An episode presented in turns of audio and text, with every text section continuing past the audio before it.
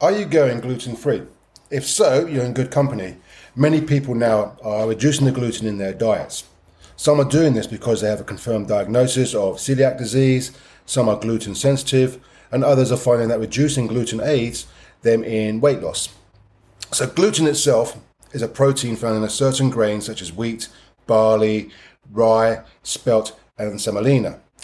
It's not only gives baked goods their characteristic texture and chewiness, but it also used in processing of many other foods to aid thickness, flavour, and added protein. If someone has celiac disease, they have a condition in which the body experiences an immune reaction with gluten when eaten. The result is damage to the inside of the small intestine, which impairs absorption of the nutrients. Gluten sensitivity is different in that the reaction to gluten is less severe and less damaging to the small intestine, but physical symptoms are still present, such as nutritional deficiencies, gastrointestinal difficulties, and headaches. In spite of their differences, both conditions are treated by removing gluten from the diet. It's not just those who have been diagnosed sensitivity to gluten who are removing it from their diets, though. Many healthy people are reducing gluten, usually because they are introduced or interested in reducing carbohydrates in their diets.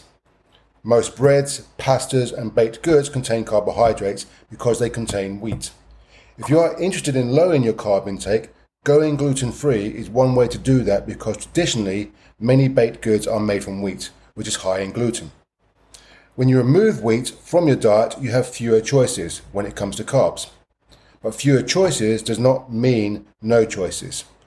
With the explosion of interest in gluten free products, food manufacturers have stepped up the production of baked goods that look, taste, and feel like traditional gluten containing foods, but are in fact gluten free.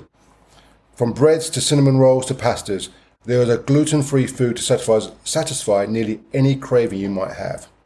This is good news for those who need alternatives, but it's also bad news because it's easy to mis- mistake gluten free for carb free. The two are not the same. Carbs are found in many other grains and foods and are often present in significant amounts in gluten free products. It is tempting to think that because a cracker or a brownie is gluten free, that you can eat it as many as you want. You can't. Those crackers and brownies are likely to be high in carbs and calories, as well as other unhealthy ingredients such as sugar.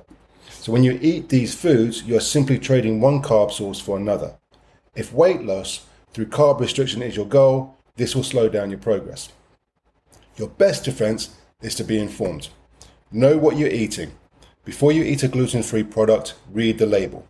Check the ingredients, the carb and sugar count, and the number of calories it contains.